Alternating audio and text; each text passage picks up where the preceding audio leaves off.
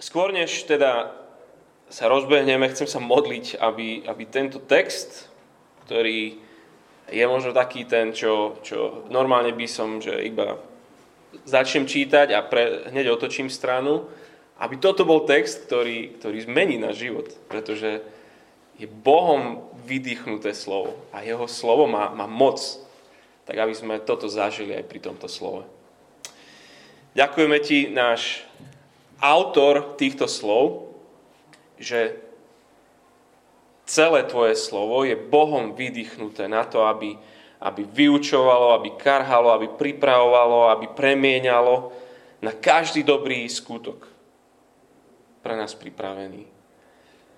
A tak ťa prosíme o tvoju milosť.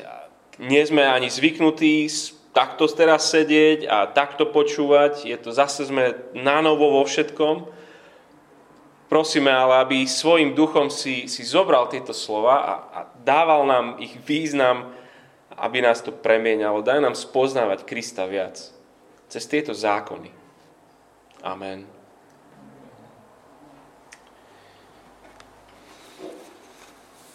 Opýtali sme sa 100 Slovákov. To je, teraz to naše deti ľúbia pozerať.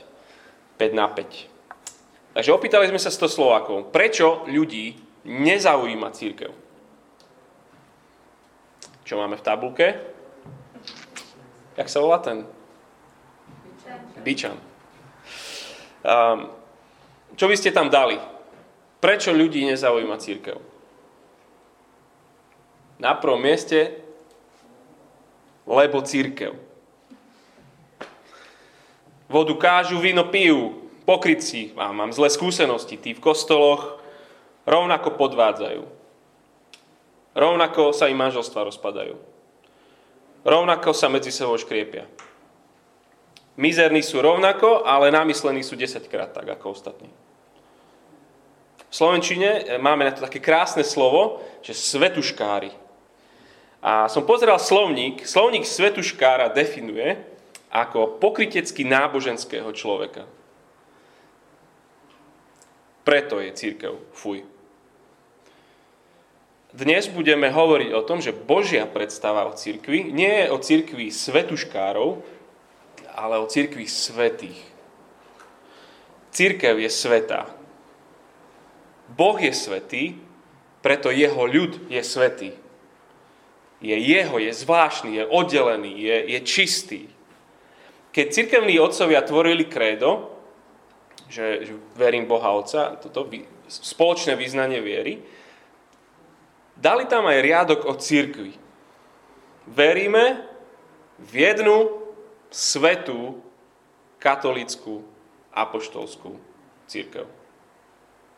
Svetosť aj podľa nich od vekov, ktoré církev mala, církev vždycky definuje to, že je sveta. To je definícia církev, to je dané Bohom. No a kapitoly 5 a 6 tejto knihy numery, to je 5 odstavcov o tom, čo Boh považuje dôležité na církvi. A každý odstavec začína Hospodin povedal Mojžišovi. Verš 1. Hospodin povedal Mojžišovi. Verš 5. Hospodin povedal Mojžišovi. Verš 11. Hospodin povedal Mojžišovi. 6.1. Hospodin povedal Mojžišovi. A 22. Hospodin povedal Mojžišovi. Čiže čo teda Boh považuje za dôležité?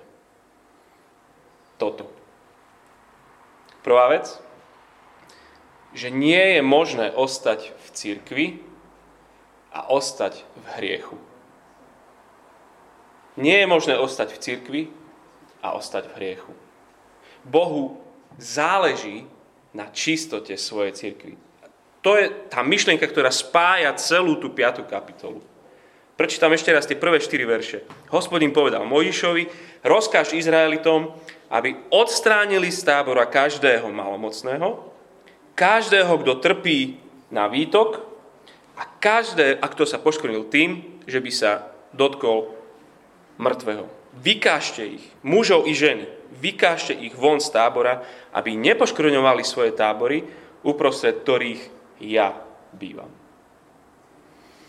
každého, mužov i ženy, aby nepoškorňovali miesto môjho príbytku, tam, kde ja bývam. To sú ťažké slova. Si predstav, si jeden z tých, z tých zachránených Izraelitov. Si Boží, ale máš nejakú kožnú chorobu. Tvoj syn, 14-ročný. Nie je to tvoja vina. Ale von. Blízky človek ti zomrel. A ty si bol s ním, keď zomieral. Von. Si hovoríš, čo? Čo chce Boh naučiť svoj ľud? Čo týmito zákonmi hovorí?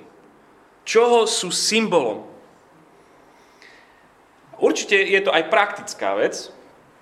Neexistovali žiadne antibiotika, neexistovali nemocnice, vakcíny, nič neexistovalo. Čiže stačil jeden chorý a mohol nakaziť celý tábor. Je len jedna cesta. Všetci by ste povedali karanténa. Rozumieme tomu, hej? Veľmi dobre. Boh vo svojej láskavosti pastoračného srdca sa stará o celý tábor aby sa nenakazil. Ale tu nejde len o to, že Boh je super epidemiolog. Boh dáva svoje slovo, dáva svoje zákony, aby svoj ľud učil o sebe. A minule sme hovorili, že táto církev na púšti to je taký celý ekosystém symbolov a významov.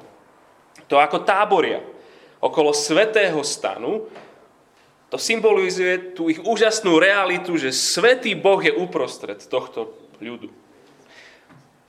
To, že ráno či večer, vždycky, keď sa pozrú smerom do toho centra, tam, kde je on, vidia dym stúpať. Non-stop, stále. Svetý Boh a oni non-stop potrebujú, aby niekto zomieral na oltári za nich. Oni, oni, to je pripomienka neustálej obeti potrebnej za nich. To, ako sú oblečení. V 15. kapitole sa dočítate, že, že na okraji svojich šiat mali mať strapce nejaké. A tam sa píše 40. ver, že aby ste si pripomínali a plnili všetky moje príkazy a aby ste boli svetí pre svojho Boha. Všetko na každom jednom kroku im pripomína, že, že my žijeme v blízkosti svetého Boha. Ako Adam s Evou žili v záhrade v prítomnosti Boha, tak teraz tento ľud konečne znova žije v prítomnosti, vo výnimočnom vzťahu. A bol to hriech, ktorý, ktorý spravil tú prvú církev v záhrade nevhodnou pre Božiu prítomnosť. A bude to zasa len hriech, ktorý aj túto církev spraví nevhodnú pre Božiu prítomnosť. Tieto zákony sú symbolom reality, ktorá kričí, že hriech poškvrňuje. Že hriech je extrémne nákazlivý. Čohokoľvek sa nečistý dotkol, v 15. kapitole Levitikus čítame, že na sedlo, ktoré si sadol, kľúčku, ktorú chytal, človeka, s ktorým bol, všetko ten nečistý nakazí. Hriech je nákazlivá vec. Tak si predstav, že žiješ tam, majú nielen kázne o Bohu, že Boh je svetý a že my sme hriešní. Áno, hej, hej, vypočujú si kázeň, pomodlia sa a idú domov. Majú nielen slovo, ale majú tieto, tieto rituály. Celý ich život, ktorý tam žijú, všetko tváruje táto pravda. Oni sa majú cítiť ako postavy v dráme. Každý jeden z nich mladý, starý, každý jeden. A tá dráma, v ktorej oni žijú, je o tom, že nie je možné byť poškvrnený hriechom a zároveň byť v prítomnosti Boha. Nie je možné ostať v hriechu a ostať v cirkvi. Hospodin nebude bývať uprostred nečistého ľudu ani vtedy, ani teraz, ani nikdy. V poslednej knihe Biblie, v posledných kapitolách zjavení Jána sa píše o novom, o väčšnom meste, kde bude, kde bude nekonečný príbytok Boha.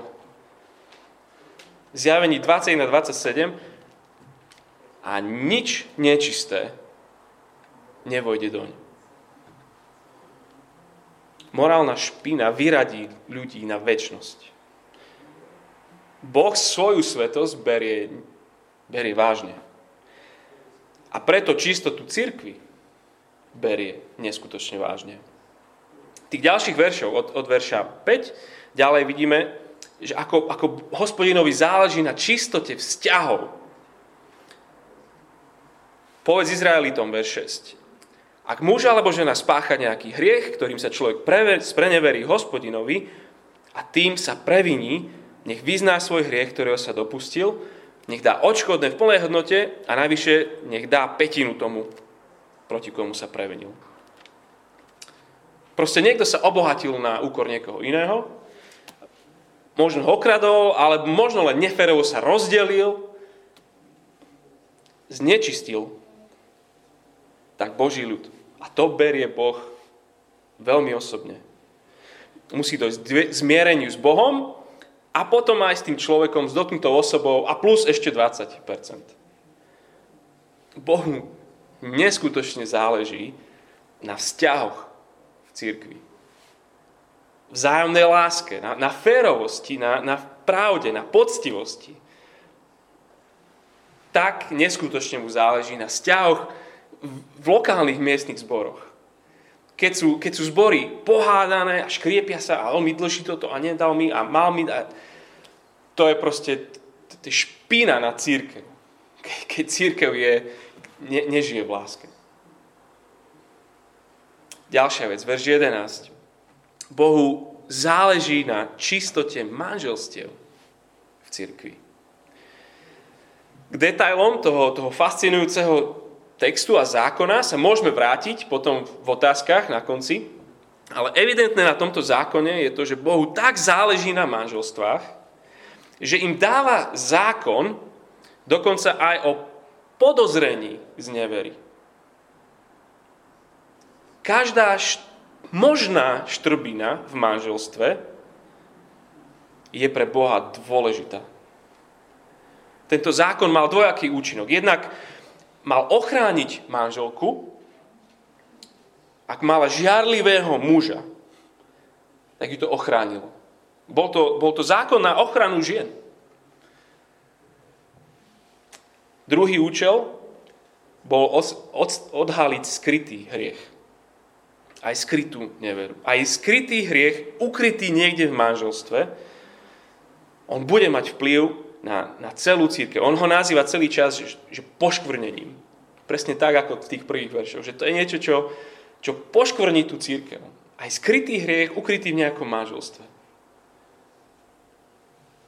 Celú církev môžu ohrožiť naše manželstva. Takže vidíme v kapitole 5, že Bohu neskutočne záleží na tom, aby jeho ľud bol svetý, tak ako on je svetý. Skúsme nezabudnúť na tieto zákony, keď potom budeme už v tých ďalších kapitolách a keď ich budeme vidieť prehrávať a padať a tie rôzne problémy, čo budú mať. Tieto kapitoly sú, sú potrebujeme ich mať na pamäti vtedy. Pre Boha je čistota církvy podmienkou, cez ktorú žiaden vlak nejde. Proste svetosť musí byť. A tak veľmi to bolo pre neho dôležité, že kvôli tomu poslal svojho svetého syna. Ten dokonale čistý vstúpil do najinfekčnejšieho prostredia, akého sa dalo vstúpiť. Lukáš, evangelista, on sa sústredí na to v svojom evaneliu častokrát. V kapitole 5, počúvajte, keď, keď bol Ježiš v ktorom si meste, objavil sa pred ním človek s pokročilým malomocenstvom. Hneď Antenka, numery 5. A len čo zázrel Ježiša, padol na tvár a prosil ho, pane, ak chceš, môžeš ma očistiť. Ježiš vystrel ruku a ste videli, ako, ako všetci kričia, že nedotýkaj sa ho!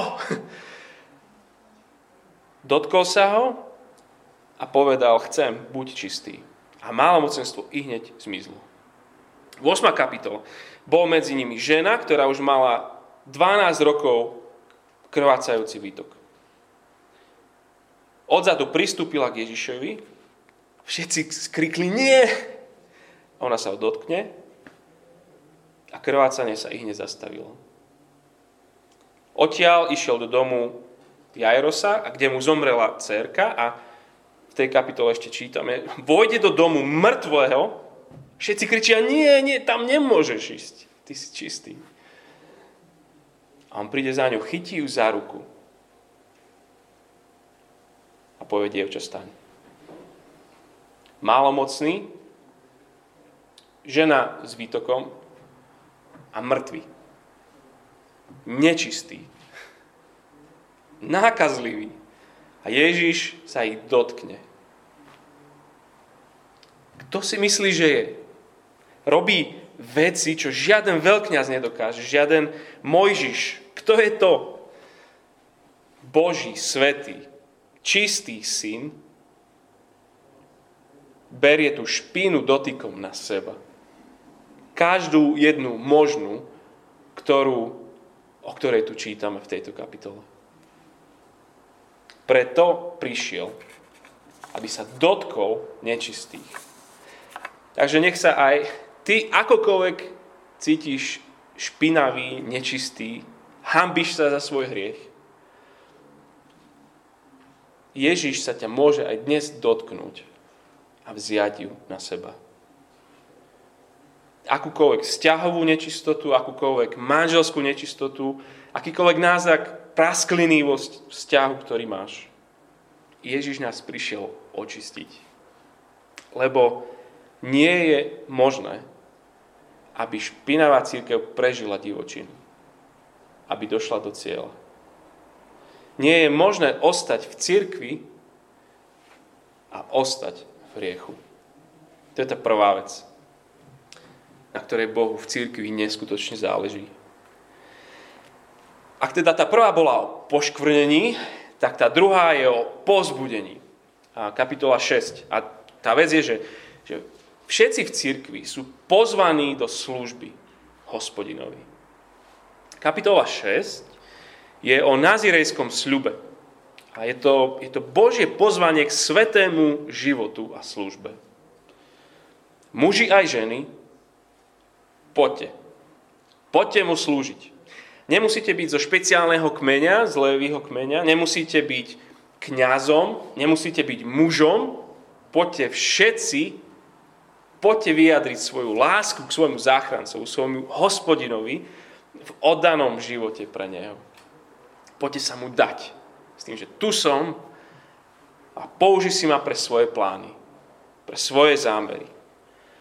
A týmto sľubom nazirejským sa stávaš Dvakrát sa to tam opakuje, že svetým hospodinovým. Oddeleným pre Boha. Stávaš sa akoby starozákonným veľkňazom. Tri podmienky, žiadne hrozno. Prvá, ak niektorý muž, verš 2, alebo žena zloží osobný naziriejský sľub, aby sa zasvetil hospodinovi, nech sa zdržiava vína, a akéhokoľvek opojného nápoja. Nebude piť ocot z vína, ani z nejakého nápoja. Nesmie piť hroznovú šťavu, ani jesť čerstvé, ani sušené hrozno. Po celý čas svojho nazíreského slubu nesmie jesť nič z toho, čo pochádza z viniča, od nezrelých hrozien až po šupky. Kňazi nepijú, nemôžu piť, keď sú v službe, keď išli do služby. Títo sú non-stop v službe hospodinovi, takže nemôžu vôbec. Prvá vec, žiadne hrozno. Druhá vec, žiadna britva, verš 5. A po celý čas nazirieského slubu sa britva nedotkne jeho hlavy, kým sa neskončia dní jeho zasvetenia hospodinovi. Nech je svetý a nech si necháva voľne rásť vlasy na hlave. To je jediné znamenie, ktoré je viditeľné. Viditeľné, že sú oddelení pre hospodina. Podľa toho ich spoznáš.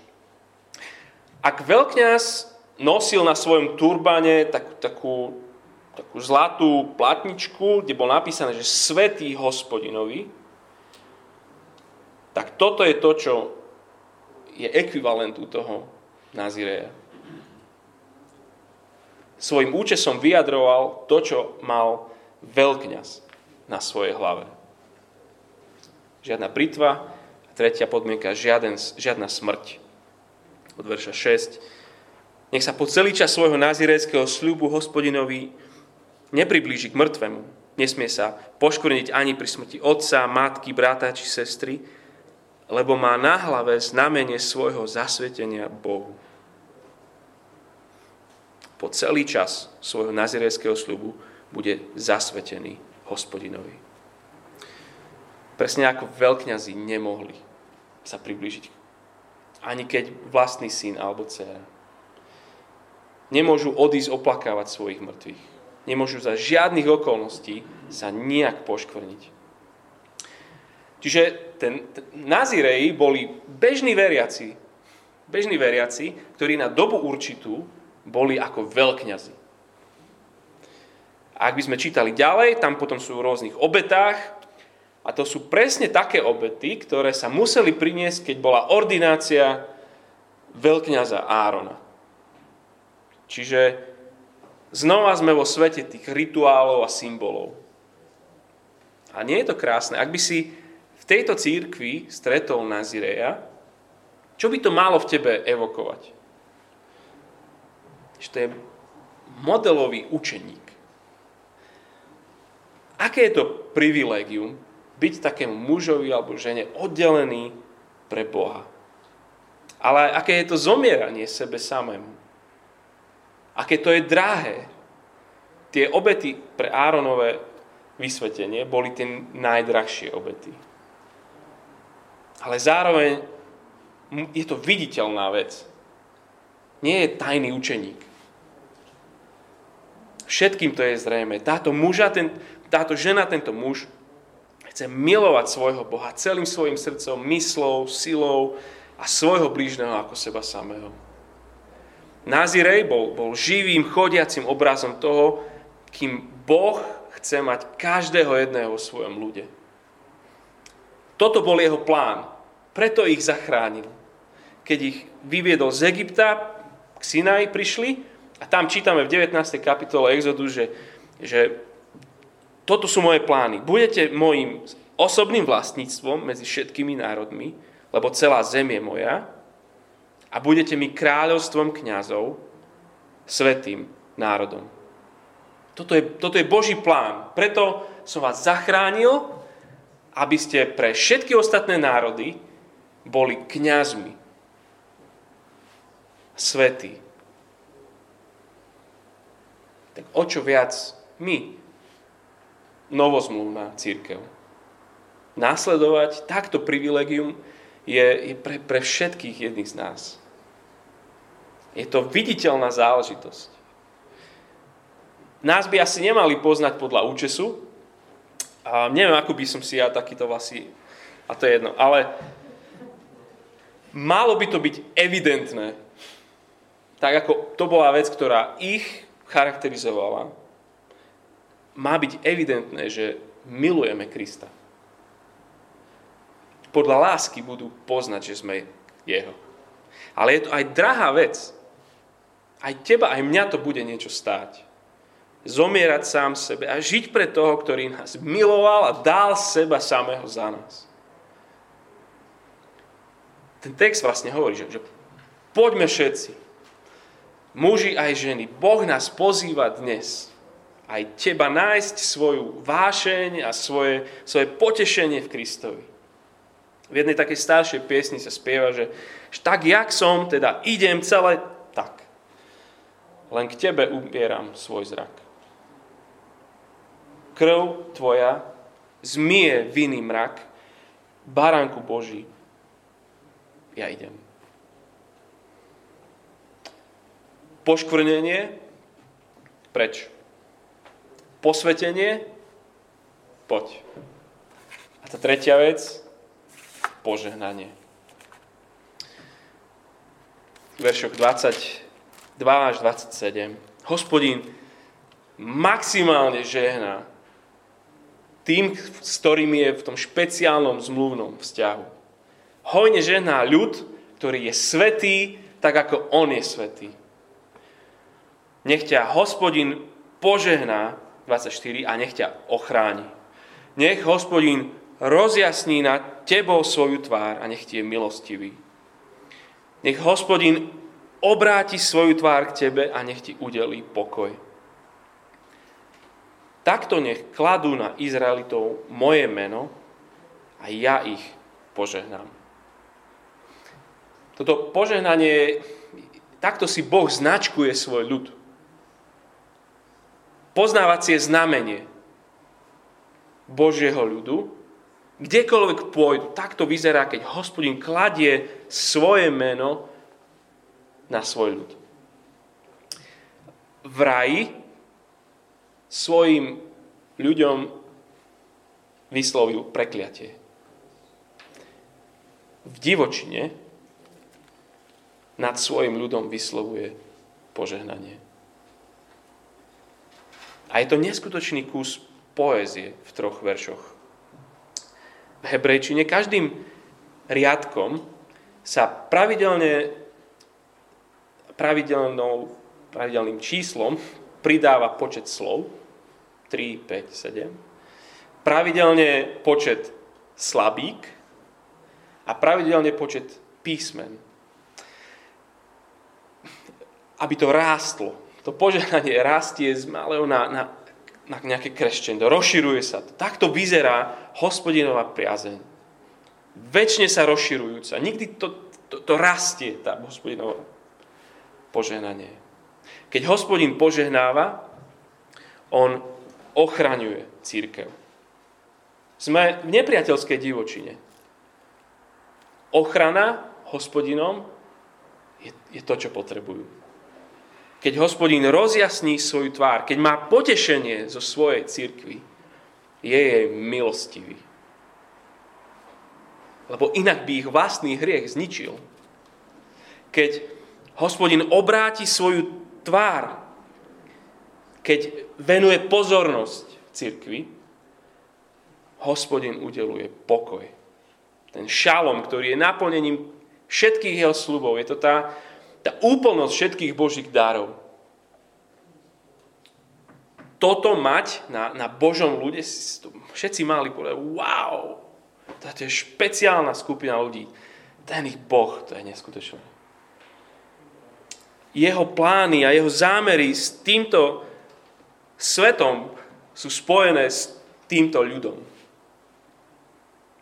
Ktorý ľud mal kedy panovníka, pod ktorým by sa takto žilo kamkoľvek idú, mali niesť Božie požehnanie, ktoré, ktoré na nich bohato vylieval hospodin. Až sa pýtaš, že och,